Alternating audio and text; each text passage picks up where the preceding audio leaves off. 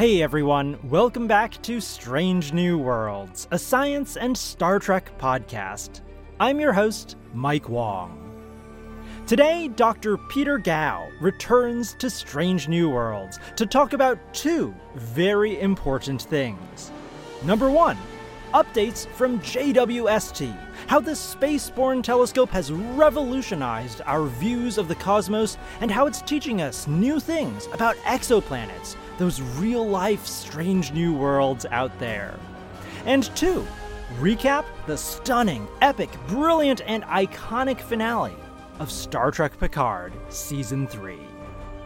For those of you who don't know him, Peter is a staff scientist at the Carnegie Institution for Sciences Earth and Planets Laboratory, studying exoplanets and their atmospheres.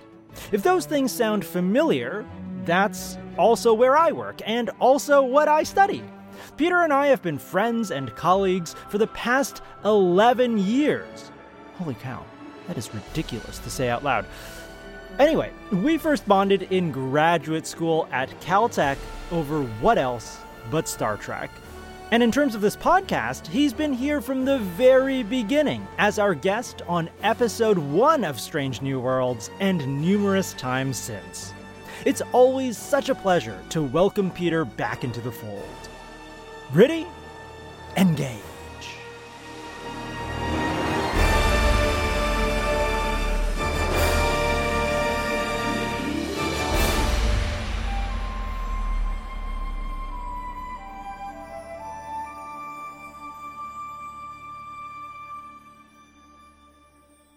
So here we are on a sunny DC day, the day after the Star Trek Picard finale came out. Phew. And we actually just finished watching it like an hour ago. Yep, In between much. watching it and now we had to do group meeting. yeah, yeah, yeah. We talked about science a bit, a, a bit. uh, just a bit.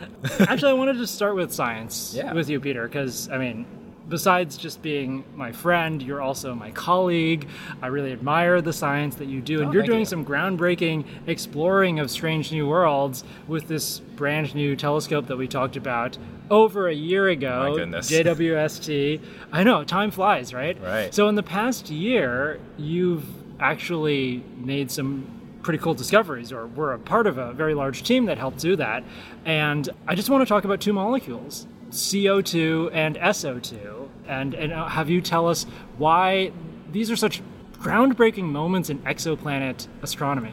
Yeah, yeah, of course. Yeah, just who knew like these two little molecules that we have plenty of here on Earth. Uh, some say maybe too many, uh, too much of it. Uh, why, why would they be uh, such a big deal in exoplanet science? So the story uh, essentially goes back to last July, uh, when JWST first started taking science observations after spending six months cruising from Earth to its current location at Lagrangian point two, unfolding like an origami, or I guess the opposite of origami. You don't want to you, you fold origami, you don't unfold it. Um, and uh, everything worked out well. It started taking science observations, and one of the first things it did was do the ERS observations. And ERS stands for Early Release Science, and this was a program that the powers that be for JWST decided to do at the very beginning. And so the ERS program observations are open in that as soon as they are taken, anyone in the world can access them and play with them and make scientific discoveries uh, as a way for scientists to really understand what this telescope is doing, how well it's doing, and how much science we can actually extract from it. So uh, the ERS program uh, was actually split into many different topics. The Galaxy people had their ERS program. The Stellar people, I believe, had their own ERS program. The Solar System people had their own ERS program. And the Transiting Exoplanet field had our own ERS program. And what's so great about this program is that it involved hundreds of exoplanet scientists really coming together as a community to look at this data. So this data specifically is of the hot Jupiter WASP 39b. Hot Jupiter, just for context, are giant planets like Jupiter, but orbit very close to their host stars. Uh, Jupiter orbits the Sun in about 12 years. These things go around their stars in about three to four days. Uh, and so they're extreme objects, but because they orbit so close and they're so hot, they're actually the easiest to characterize and observe. And so we obtained observations of WASP 39b, specifically transmission spectroscopy, where we try to look at the light from their host star as filtered through their atmospheres on their way to us. And in doing so, we can pick up signatures of molecules, uh, molecular absorption of light from their atmospheres. And so we observe their transmission spectra across almost the entire wavelength accessible with JWST, and that is a wavelength of about 0.6 microns, which correspond to roughly red light, to 5 microns, which is in the infrared. And the great thing about JWST is that it can capture this whole wavelength range continuously. And that was sort of the, the big deal at the time, is that we are finally getting this continuous data product. And so that's really where the first discoveries came down. We observed the spectrum, and lo and behold, at around a wavelength of 4.3 microns, we see this giant bump. Boom! Boom! Uh, we've never really had continuous spectroscopy at that wavelength. We had like a couple of points from other telescopes, the Spitzer Space Telescope in particular, which is a smaller infrared telescope. But with JWST, we were able to map out this entire region and find this giant bump. And what is it? Well, it's the telltale and unmistakable signature of carbon dioxide. Okay, so that was the first big discovery that with the first transmission spectrum of an exoplanet, we found CO2, and we've never been able to find or confirm CO2 in any other exoplanet before then.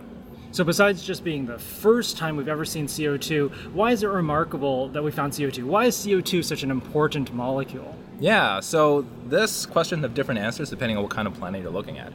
For giant planets, we believe their atmospheres are sourced directly from their natal protoplanetary disk. And so their atmospheres are primordial. What they started off with is what they have right now.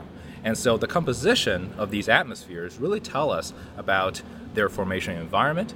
And it turns out the amount of CO2 in their atmospheres tells us how much quote unquote metals they have in their atmosphere. This is astro speak for anything, for any element that's heavier than hydrogen and helium, which is most of the elements. All the geologists are rolling their eyes at us right now. They're all metals. They're all metals. um, so, what we learned from looking at CO2 for, for giant planets, for WASP 39b in this case, is that it has an elevated metal content in its atmosphere, about 10 times of that of its host star. Could it be a Borg cube inside of it? you know what? I think let me let me um, let me pitch that to the Nature uh, journal editors. I think they'll they'll definitely pick that up. Extra metals in your gas exactly, giant. exactly. I wonder where that comes from. Guess we'll talk about that later. Uh, Sorry, continue. yeah, no problem. Yeah, so we think that from our observations, it seems that this planet has about 10 times the metal content of its host star, and this can start to give us an idea of how these planets form. Now, what JWST can really help us do is not just give us this information for one planet. You can imagine for one planet, different things can happen. Maybe uh, another planet impacted long ago and deposited all this carbon and oxygen in their atmospheres. So these stochastic events can happen for any particular single planet. But if we can do these observations for a whole host of planets, right, and we find what their metal content is, then we can start saying something about the population of these planets and how they form. And that's really the holy grail for giant planets. Now, this is really also preparation, practice for when we try to detect CO2 or any other molecule on rocky planets and smaller planets in general. CO2 on a rocky planet will mean a whole lot. For one thing, we have a lot of CO2 on Venus. In fact, Venus's atmosphere is pretty much all CO2. The thin atmosphere of Mars is also basically all CO2. And if we are going out and we are starts to see these the CO2 peak on lots of rocky planets, then suddenly we seem to be. You know, it seems like we'll be living in a universe of Venuses, which is. Uh, I don't know. I, I have to internalize that. I think I don't know what that would mean, but it seems either scary or probably kind of scary. Um, but really, this. I mean, you know, long story short, that first detection of CO2 really gave us an idea, a sense, you know, how how good JWST really is that right out the gate, it made this big discovery. Yeah, yeah. Well, maybe if we find all those Venuses out there, it's a universe full of Tholians. There we go. There you go. there's, a, there's a, life finds a way. Well, even more exciting, I think, than CO2 was SO2, sulfur dioxide. Right. Now, people probably don't think very much about sulfur dioxide in their day to day lives, especially in comparison to CO2, which is, of course, responsible in large part for climate change here on Earth. So, what is so special about finding sulfur dioxide on an exoplanet? Yeah, so the story of how we found SO2, I think, is really interesting as well. So, SO2 has a small absorption feature at around 4.1 micron. And remember, I said earlier that the big giant CO2 peak was at 4.3 micron, so they're really close to each other. And so, when that first bit of data came down, we saw this giant CO2 peak. A lot of people looked at it and it's like, what is that thing that's right next to it? What is that thing? Is this just a problem with the data? You know, the data analysis did not go right. You introduced a random bump in there. But it quickly became clear that it was a robust detection of something. Mm. And hmm. so not only did that first bit of data tell us that this planet had a big giant CO2 peak, but also that there were surprises in the data that we did not really expect, right? And so that was a really fun time because all the theorists, all the modelers on the team who ran atmospheric models just perked up uh, and started just uh, tossing out wild ideas of what it could be. Maybe it was some kind of oxygen thing, maybe it was some kind of ion, maybe it was silicon, silicon oxide, and stuff like that, and so on and so on, until finally we hit upon SO2. And this is one of those times where theory and data really worked really well together because we had these models that took into account the process of photochemistry that turned out to predict abundant SO2. In fact, an abundance of SO2 that fit the data perfectly. So, to go back a little bit, what is photochemistry? Photochemistry is the action of starlight and, in particular, high energy photons, ultraviolet photons, destroying various gases in the atmosphere, breaking them down into its consistent ions and, and radicals, which are like really reactive uh, bits of molecules, and atoms, and these things then reacting to form new molecules. And so, what we typically assume for these really hot atmospheres in particular is that their atmospheric chemistry is in equilibrium. All the composition is such that the entire atmospheric like, chemistry is in its sort of base state, the most energetically favorable state. And that is a fine assumption, usually at high temperatures. But it turns out that is not the case. When you introduce outside energy, outside forms of energy in terms of like ultraviolet photons, you can break up this equilibrium and introduce molecules or create new molecules essentially that these equilibrium models don't detect. And SO2 is one of those photochemically produced molecules. And so the big story from that discovery is that we finally, for the first time, discovered photochemistry on these giant exoplanets. Now, photochemistry is everywhere in the solar system. On every single planet in the solar system that has a significant atmosphere, there is ample photochemical products and, and processes at work. The question has always been how easy it is to port our knowledge of the solar system to exoplanets. And it turns out even at a thousand Kelvin, and this is uh, I don't know what that is in, in, in, Fahrenheit or Celsius or whatever. It's like twelve hundred. We Celsius. do Kelvin here on this we, podcast. You guys do Kelvin. It's the Kelvin timeline oh, that's, that's podcast. Right. that's right. That's right. That's right. So so a thousand Kelvin totally makes sense. Uh, so a thousand Kelvin is really hot, and usually at that temperature we assume everything is in equilibrium and we're all happy and good. But it turns out we cannot. Uh, it's more complicated than we thought, which is typical of science, and that photochemistry is actually very important. Not only in that planet, actually going forward as well. Very cool, Peter. Yeah, look forward to all of the next discoveries that you and the team make with JWST. We're in a brand new age of yeah. exoplanet astronomy, of getting to know these strange new worlds out there, 5,000 of which, and counting, that yeah. we know of. Uh, but I think we should switch gears now yes. and spend the rest of our time talking about this other big thing that happened, yes. which is the conclusion of Star Trek Picard. And the number one thing that I really wanted to ask you about was fatherhood. Oh, God. I feel like this season was a lot of Yes. You know, the theme was fatherhood. Jean Luc finding out that he has a son, Geordi and his daughters, the relationships between them, you know, almost losing them to yes. the duties of Starfleet and then really losing them to the Borg. Uh, it's incredible for me to watch, but I can't relate to it on a personal level, mm-hmm. whereas you can because you are a father now, That's Peter. Right. That's so, right. how does being a father change the way you watch Star Trek? So, that I, I love that. That's your first question.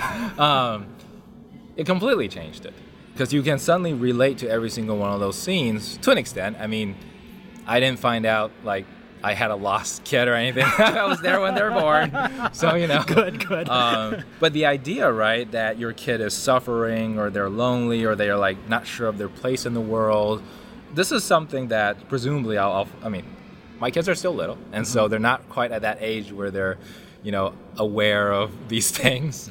um, but I can imagine that happening as they grow older and they get into society more and they think about what what they want, who they want to be, who they want to love, right, and all these things where they could be confused because of what society is telling them. And certainly that is the case with Jack in this season, not being sure of who he is, and eventually finding out, like, oh my God, I have this deep dark secret, this poison inside my brain, basically. And I'll tell you, I mean, we just watched this together over here. I don't know if you noticed, but I was like, I was like basically crying. I, I could I could hear the heavy breaths. yeah, yeah. I was like, oh, I, well, you can't see this, but I'm like covering my mouth, like, yeah. yeah. I mean, there was tears. Um, I think the moment that hit me the hardest, which you know I don't think is surprising, is when Picard was in sort of the the Borg mind thing, and they were hugging, and it's like, I'll stay with you, like whatever what you want, I'll be here. You want to stay as a Borg, fine, I'll stay here. Then if you won't leave, I'll stay with you. Till the end.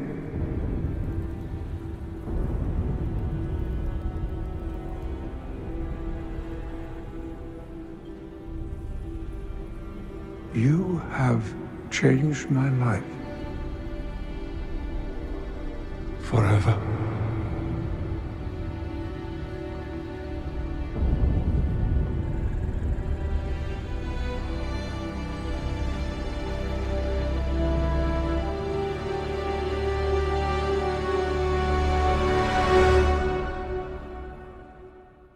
And you know, now that I think about it, Picard did the one thing that he feared most, which is becoming Borg. Like he basically assim- tried to assimilate himself Yeah. order to join his son.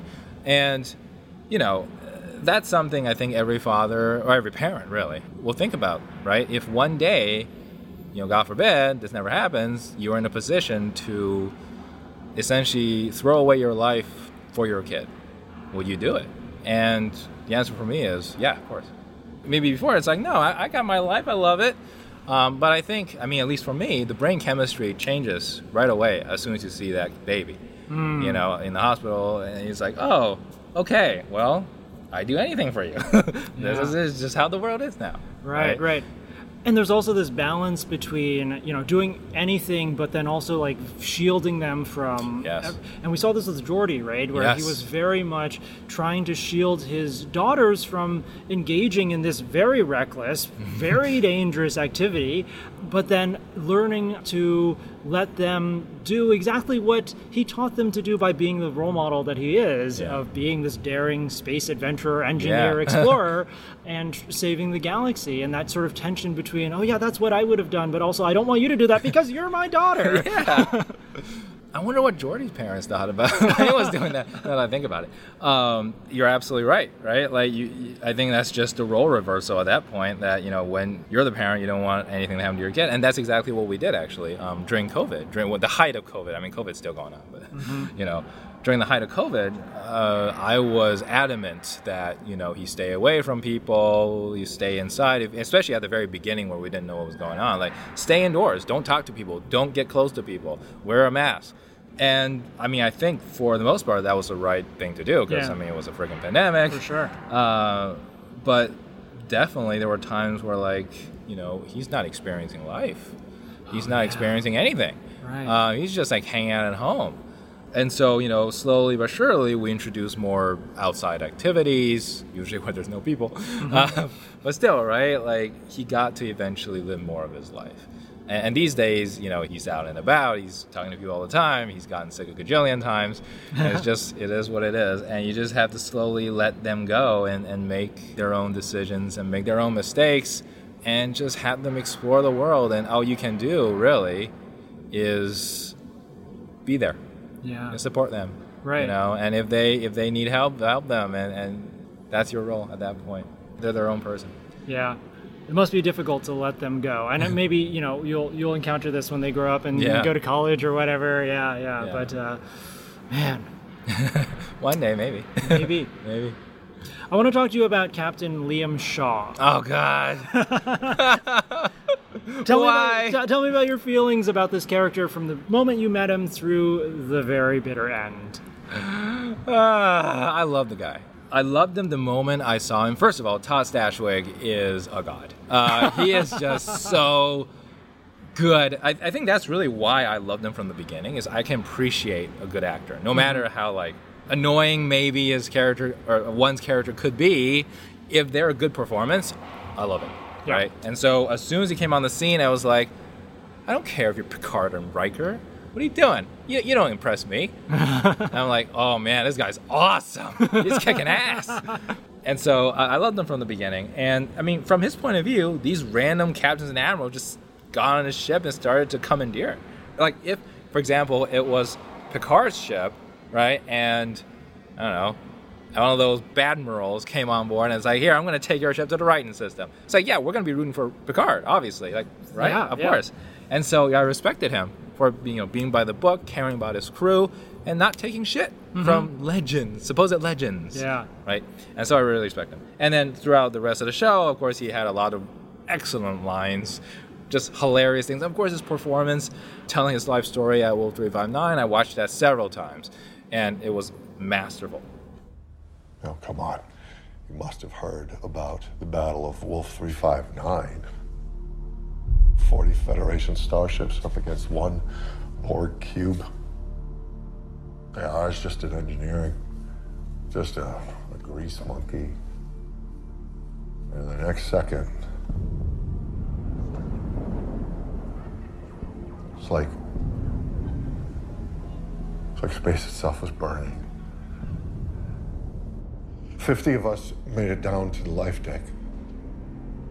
But uh oh, there's just one life pod, 10 seats. The thing is, we were all friends. They were all my Jack Crusher. We weren't. We didn't fight over who should live and who should die. No, we we waited for orders, and then finally, some lieutenant comes down and she just starts pointing. You, you, and you.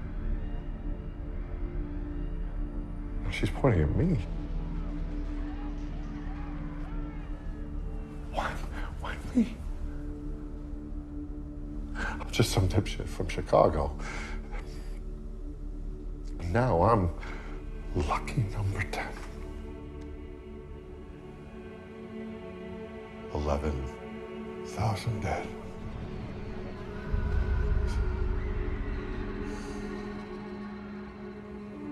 Do you know where your old man was? On that day?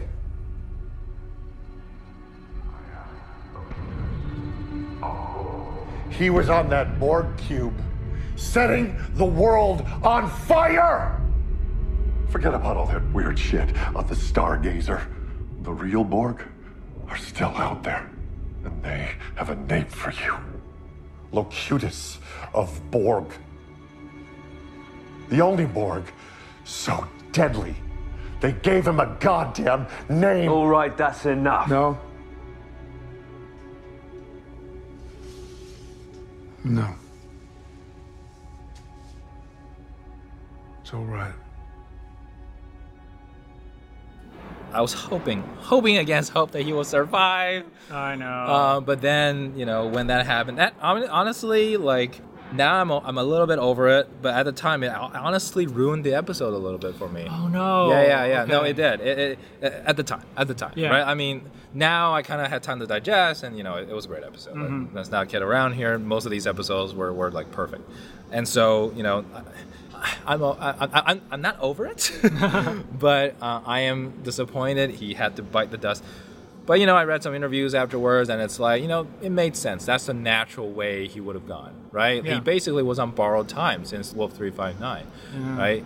Why was he chosen to go on that escape pod and live? Maybe it's just for moments like this when the Borg decides to strike back and now is his chance to make someone else live.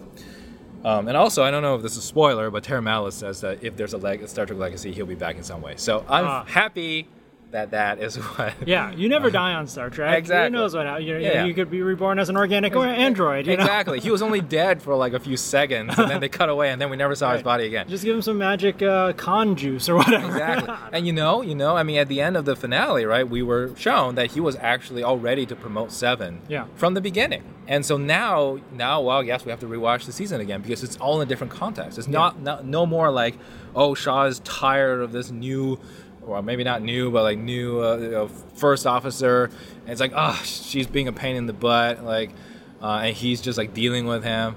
But now, now we have to see it as like Shaw essentially training her, preparing her to be a captain, and maybe at times being disappointed in the way she was doing things because like, you're gonna be like this when you're a captain? Yeah. Like I, I told them to give you a captainship. Like I don't. This is too much to be a captain. like you gotta be less reckless, right? You gotta see it in that vein now, which means we have to watch the entire season in a new perspective when it comes to Seven Shaw. Absolutely, absolutely. Right? Yeah, yeah. I mean, I disliked the character of Shaw as a person, meaning that I don't think I would have been friends with him Right. on that ship. Uh, absolutely loved the masterful performance. I was waiting for that inflection point in the season where my mind would be completely changed about him, and it was that hologram scene, right, Mm. right, where right, I, where we found out really how he views Seven. Yeah. And you're right, we have to go now back and rewatch the season with that in our minds. Um, I was shocked and disappointed that he died in the second to last episode. But I think it was a good move from a storytelling point of view. I, I got to watch 9 and 10 back to back in the Right. IMAX theater, and I did not watch 9 alone, uh, or, you know, in my house the Oh, week ne- before. I Oh, saved really? it. Yeah. Oh. So I didn't know what was going to happen. It was back to back. And so I feel like essentially Shaw dying at the midpoint of that two part arc Yeah. Right. really heightened my fear that so- Somebody somebody, else. else. was going to Yeah. die. And I feel like I would not have felt that scared, which was a good thing, you know, from a kind of excitement, anticipation, Yeah. storytelling point of view. If Shaw hadn't died, then, you know, you think, oh yeah, of course all the TNG cast is going to make it out alive and well, which of course they did, but I didn't know that and I really feared for their lives I did because too. Shaw died. I did. Well, it's not even that. It's just like that look between Riker and Troi on the bridge. Yeah. Right. Oh. And Yeah, then like, yeah. and the words of like, right, it's been an honor to serve. He's like, no, you say that before you die. Don't. and then like Picard is saying goodbye, like basically thank you and goodbye to Riker and Worf, and it's like, please don't. Mm-hmm.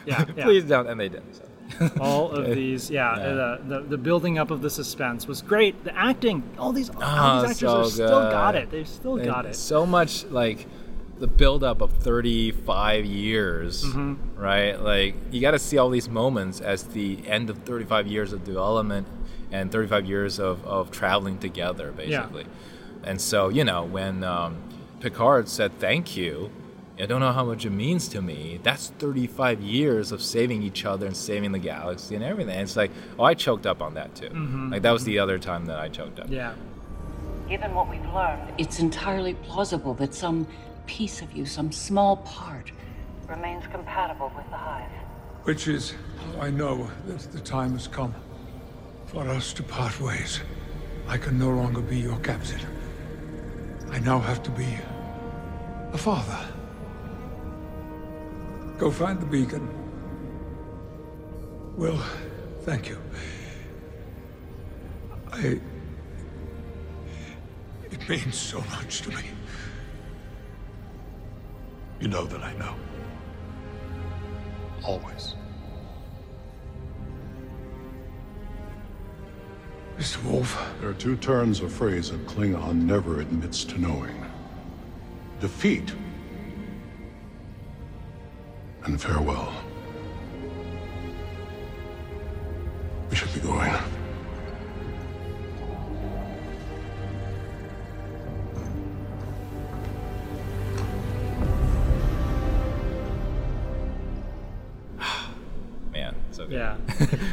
You told me something okay so for context for the listeners, Peter and I see each other at work not too often, but usually on Fridays, the day Yeah. after Yes. the, uh, the uh, almost said TNG, the Picard Yeah, episode yeah. comes out, and we get to debrief things. Yes. And so I feel like there was a point midway through the season where you told me something very interesting. You said it's great, but it feels like the TNG cast doing a Deep Space Nine story because we had the changelings Hmm. Yeah. there. Talk about that feeling that you had and how you felt when they suddenly switched the big bad from the Mm-hmm. changelings to the Borg. Yeah, so that feeling's gone. yeah, no, no. Uh, this finale in particular, I mean, the great thing about finale really is to upend your feelings of the entire season. You know, you're writing, uh, I don't know the way to say this, but maybe you're writing roller coaster, you're writing some kind of thing, and it's slowly ramping up and ramping up, and you really don't know how high it's going to get at the end. I think this is one of those times. And there's a couple of other shows that I love also where it's like the, the finale just blew away the, the rest of the show. This is one of those times where the finale was so big and ended so satisfyingly that essentially removed any possible tiny little complaint I had for the rest of the season. Even though, you know, that, that wasn't really a complaint because I, I love the changelings. I love having them back and, and talking about the great, oh my God, they, they mentioned the great thing. We saw a picture of Odo, right? Like, this was all really good. But the ending was TNG through and through, and not just like the Borg was back, the Enterprise D was back, but also that feeling of family and a feeling of optimism and happiness. And it's a good ending, a happy ending. Yeah. They were happy. You know, it wasn't a bittersweet ending. It was, I would say, almost 100%, pretty, basically 100% happy ending, except for Shaw, but still like a- basically 100% happy ending. And that's what you get for TNG. You know, DS9 is the ones where you get bittersweet endings, like Sisko leaving. Mm-hmm. So yeah, no complaints. No complaints. yeah, I felt like the only thing that was missing from this finale was Data's visor. You know, Oh, yeah, right. the poker. I was I was waiting for him to just whip that luminescent, translucent green yellow thing Yes. and just put it on his head. that was literally my only It's like, whoop, there it is, surprise! I've been hiding it this whole time. yeah. Can I ask you a question? oh, please go for it. So, so okay, both of us got tickets to the IMAX thing. Yeah. And I couldn't go because of family things, Right. um, which is fine. But you did. Yeah. I want to live vicariously through your description of that event. Okay. Uh, so yeah, tell us, tell the listeners, how was it sharing the last well two episodes? I mean, yeah, I mean the the penultimate was also new to you, but essentially mm. the last two episodes were a room full of Trekkies. Yeah, room full of Trekkies. It was packed. I got there an hour early. Oh. Got to the theater, there was no line, and I was like, oh, great, I'm going to be first in line. I go in, they scan my ticket, they give me a free popcorn thing. Thank Nice. you, Paramount Plus. That's really nice of you. And I walk into the theater, and it's packed. Oh my God. I just in like the second row and stare up like this oh. with my neck craned because every seat was taken an hour beforehand. Wow. Uh, it was it was amazing. And then just sitting there and being enveloped in the trekkiness. There were so many people in cosplay. While we were waiting there for an hour, they would do like little trivia games on the screen, and Oh, everybody yeah, instantly everybody pointed out the right you know answer. It was it was insane. And then when the thing started, that surround sound of laughter. At the jokes because the Oh, yeah. finale was so funny. I Yeah. mean, like going back to episode nine when Picard said the thing I missed the most Oh, was the carpeted floors. I was like, yes, this is so good. Uh, and then Worf snoring in the chair Yes. afterwards. Oh, so great. And then the gasps, the cheers. One of the things that I um, I never experienced before the very first J.J. Abrams movie, going to watch that in theaters. We're gonna hold for this helicopter. Live DC. what are you gonna do? I don't know who that was. Maybe maybe Biden or something just flew over us.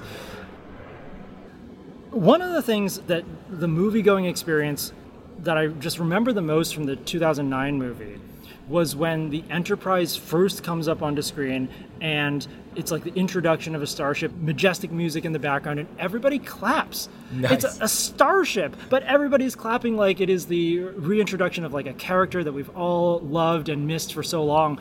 And, you know, the beautiful scene where ah, Troi is getting this empathic message from Riker, I know where he is. And then the Enterprise swoops in and saves the day, and Picard and Jack and Riker and Worf, they all stare up, and there it is, the big Enterprise D. Once again, we all just clapped, we just cheered. It was it was so good. Nice. Um, I loved it, and um, seeing okay, seeing the Enterprise F on the big screen at Frontier Day. Yeah, Frontier uh, Day. Just doing that majestic kind of arc around space dock, the fireworks in the background. I actually really love that ship. Can, can I be really honest? I'll be really honest. That Enterprise F design is my favorite Enterprise design Wow. besides the refit A. The refit, Why? the, pre, Yeah, the you can't refit touch- you can't touch You can't yeah. touch that one. Right. But after that is the Enterprise F. I love that ship Hmm. so much. Wow, interesting. But okay, but but then seeing the D again, so much nostalgia, so great to see it in action. That was one of the things that I never expected them to do, uh, because it crashed on Yeah. Veridian Three. It's gone. Like we Trekkies know that. We were all sad when it happened, and for them to pull that back out, for them to switch from the Changelings right back to the Borg, Right. didn't see that because. Borg was so season two, Yeah, and then they and brought it season back. one. and season one, right? and all of that just together, packed in that theater, Yeah. experiencing that with other people, was incredible. Wait, okay, so let me ask you like a specific moment. Like, at what point did you think that the, the Enterprise D was coming? Like, did it actually take you to seeing it before you think, oh, or did you think like, oh, maybe they're gonna, maybe they're gonna do the, the Enterprise D on this? no, no, I didn't. I didn't expect it at all. It So you didn't know what was in Hangar I didn't know what was in Hangar 12. It was just like, really? Are you kidding? But but it felt so right. It Yeah. was weird. It was it was like the most unexpected thing, but it didn't feel forced. Right. I, I, Yeah. I the saucer was fine. Yeah. Well, sort of. But I mean, it was it was in one piece. Yeah, Sort of. and. I mean Geordi is Geordi. He's Yeah. the, the best engineer in the fleet. Of course, he can do it. Yeah. Um, so that didn't bother me. I, I loved I loved the season so much. Yeah. I loved the finale a lot. It honestly gave me the creeps to see the younger bridge officers all of a sudden, you know, become Borgified. Mm. Yeah, Um, yeah. It made me feel like. oh My God, what if like suddenly all of the undergrads and grad students that we're mentoring turned against us? You know, like that. Oh my was- it never made me feel so good to be so old and not be under 25. That's true. it's God. I feel. Yeah. I feel young. And then wh- who's the admiral that got shot on the bridge of the Enterprise? Was that Admiral uh, Shelby. Shelby. That was Shelby. Yeah, That was Shelby, Shelby, right? Shelby. When Shelby got shot, I was just like, oh my god. And I thought immediately of Admiral Janeway. Yeah. And like all the other people, legacy characters who've got to be out there Yeah. in those ships. Like, Yeah. what's happening to them? I, I felt know. I was so traumatized in, a, in the best possible way Yeah. because, you know, it's supposed to be thrilling. Yeah. But, um, man, But they're okay. they're okay. And also the fact that Janeway's been mentioned so much. Yeah. She's probably like top two or something in the Federation these days. Yeah, Yeah. yeah. So speaking of the bridge officers, though, I, I did want to ask you about. Um, you've been on this podcast in previous episodes talking about Discovery and sort of the missed opportunities with Mm. Yeah. the bridge officers from Star Trek Discovery. Yeah. And I feel like you think they did a better job with yes. the bridge officers here. Tell me about that. They did a monumentally better job. I think the main point in Picard is that they treated them as they're just professionals. They're doing their jobs, right? They're receiving commands, they're carrying out their orders, but slowly letting out their personality here and there, right? They're little moments. The problem with Discovery is that I think they started out like that, but then they just gave them really big emotional moments that didn't seem deserved. Hmm. Right? Like, who are you to be so like taking like the spotlight right now? You're just the pilot or, or whatever, right? Like, like I don't know your backstory. I don't know anything about you, but suddenly you're like really angry or really, really sad. It's like, what? Okay. But you know, they took it easy, I guess. They took it easy. Like they had them mostly stay about the same, right? Except for when they got Borgified. But um, they mostly were doing their jobs. And then, of course, when they got into really, you know, they were almost killed. They let out fear. They let out like nervousness. But you saw, for example, when they were on the bridge and Vadic was like pointing uh, her pistol at everybody, they let out those little moments of vulnerability, and that's what you expect to see for officers, right? Like their life's going to be in danger all the time from being in Starfleet, but you know you still have to know your training and more or less hold together until the moment that you're pretty sure you're going to die. Yeah. uh, which is exactly what we saw with uh, Esmar, for example, right? I, I, I love her character. She was the height of professional the entire time until that moment where she thought she was going to get shot in the back of the head, and then she was like super scared, as she would be, as anyone would be at that moment. So that I love that character moment. As horrible as it was, but that you know that was I think a really good performance in writing. Yeah, this is the right way to develop sort of your, your kind of nondescript bridge person. Um, but really, going forward, if they do a Star Trek Legacy, Yeah. then I hope they stay. I hope they stay around and get developed more in a normal, you know, fashion. Star Trek Legacy. Yes. Please. So, yes, please. If you had to put a number to it, you know, in terms of percentage that you think it will happen, Oh. you know, what, do you, what would you say right now? in this economy gosh um i don't know. I feel like you know hopefully they're seeing the fan response. They're seeing that star trek picard is getting into like top 10 streaming shows or whatever and that there are at least conversations happening right? Percentage of happening? I'd say 5% i mean i don't think it's a huge Okay. percent just because they're going ahead with the academy show which you know we can talk about some other time. Mm-hmm. They're going ahead with movies which i think is really nice i think my biggest fear is not that they don't do legacy is that they do a movie of legacy because i really want a series mm-hmm. you know section 31 i think fits a movie really well or a miniseries i think really well Yeah. as like a character focus on Georgiou, right? I think that'd be really cool. But a legacy show that really focuses on the state of Starfleet, the Federation, the Alpha Beta Quadrants in the 25th century, that is a series. Yeah. You know, that's a huge playground they can fill a whole series on. And so I hope either they don't do it or they just do it. Do a whole series like Strange New Worlds, mm-hmm. right? Spin off, look at the fan response, do it that way. But I hope they do it. I really hope they do it because I think what Terry Matalas and crew has showed us is that they, I mean, I would say a good number of the writers of current Star Trek get Star Trek. I think that's not like I'm not saying like Terry Matalas is the only one who gets Star Trek. Mm-hmm. It's all in the little details, though. I think of all the people, he and his crew has put in the most caring and details to everything. What I would be interested in seeing, though, is their work outside of TNG homages, right? I mean, Oh, like yeah. this this season was great mm-hmm. for TNG characters and developing them. The writing, I think, has been stellar in terms of the dialogue. The plot advance is really good. But don't forget, it's built upon the backbone of the original TNG characters Right. and like decades of development since then. What if you start off with essentially new characters? Can they be as skillful and as impactful? Anything that left you feeling unsatisfied about Star Trek Picard as a whole or this season in particular? It's over. Yeah, okay. I, I understand. Yeah. I think uh, I was really looking forward to every every episode every week the last 10 weeks. I will say this finale, I mean that last, you know, 15 20 minutes where they were wrapping things up mm-hmm. was masterful. I am satisfied. In terms of the story of the 10 episodes this season, I am satisfied. It's mm-hmm. as close to a perfect season of Star Trek as I've ever seen ever. Okay, so like it's easily top three seasons, may even be top one. I'll need time to, to process, right? Got to think back, like, ah, yes, nice. Season three is season six and, and some pretty good too. Obviously, TOS season one is like the classic age, classic Star Trek stories. And of course, you know, various TNG seasons have their really good stuff. But this was one big story where it just kept the momentum, just kept building and building. Um, old characters were brought back in a good way, not just as like a token thing. And so this is as close to a perfect season as I can think of. I, I, it's really hard to. Th- I mean, yeah, it's really hard to think of anything. so Um, since 2017, this is the best Star Trek has ever been. yes, Me too. yes. Me too. the answer is yes. yes. If you put it that way, it's the top of the the new Trek. Um, Strange New World season one, I think, is second. Prodigy season one for me would be third or second. Like those two would swap off, and and so, yeah. And and do you think that's just the case for people like us who are, you know, grew up with Star Trek, we have a history with the show, or do you think people who are new to the show, watching hmm. Picard and the rest of the Star Trek stuff, would also feel this way about season 3 of Picard? I think, yeah, having the history definitely helps. I mean, I will say that I was not a religious TNG fan.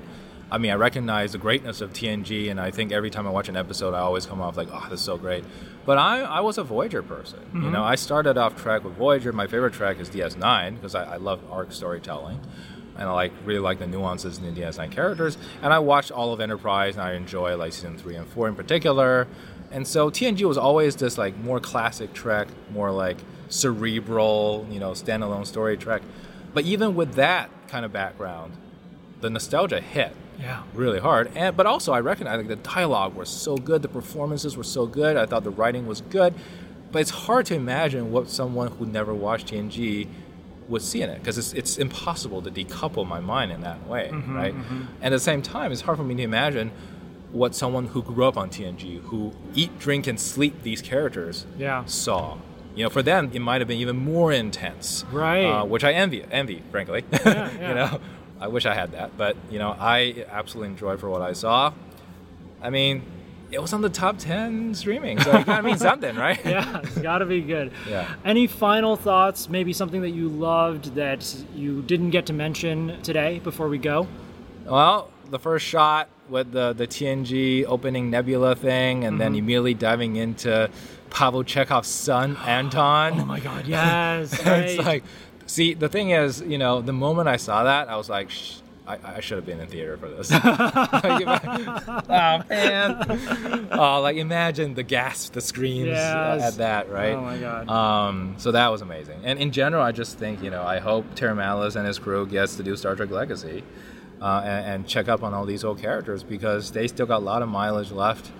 And I think if one day they do a Voyager cast reunion, uh, Yes. it will it will be for me what this was for like diehard, diehard, really die diehard TNG fans for me because to me Voyager was my Trek family, and so fingers crossed. Yeah. I hope one day you know we get to see Admiral, maybe Commander in Chief. Kathryn Janeway in all her Uh-huh. glory. Uh huh. Uh, Yeah. I hope. I hope. Definitely, definitely. And um, I, I guess as planetary scientists, we, we should just quickly Oh, yeah, touch upon Jupiter. Jupiter. we got to see Jupiter. It was beautiful. Maybe they use some Juno cam images for, for that. That would be really wonderful. Yeah, yeah. We should tell our astronomer friends to maybe check out the red spot one more time. Just in case there's no like uh, black and green squares. in there. you know, Juno Cam, it's uh, it's it's it's pretty good at picking up details. yeah, yeah. Well, now we know where all the missing ammonia is, I That's, guess. there it is. There you go. it needed that to regenerate the queen. Okay, thank you so much again, Peter, for being on Strange New Worlds. Always a pleasure. It's so much fun to talk to you. That was Dr. Peter Gao on the first major exoplanet results from JWST and the Star Trek Picard series finale. You can follow Peter on Twitter at Planetary Gao, myself at MikeY, M-I-Q-U-A-I, and this show at Science of Trek. Don't forget to rate, review, and subscribe if you enjoyed today's episode, and tell your friends about us too.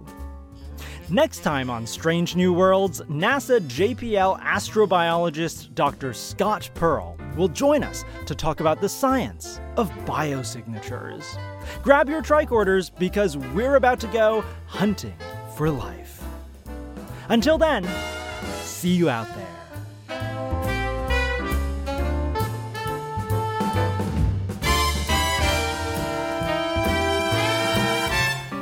Who's your favorite captain? I'm sorry to lead with such a difficult question. Actually, it's really simple. My captain is Captain Janeway forever and always. really, really? Oh yes. Tell me why. As we found out in the latest, ep- the last episode of Picard, she literally wiped out the Borg Collective, the entire thing.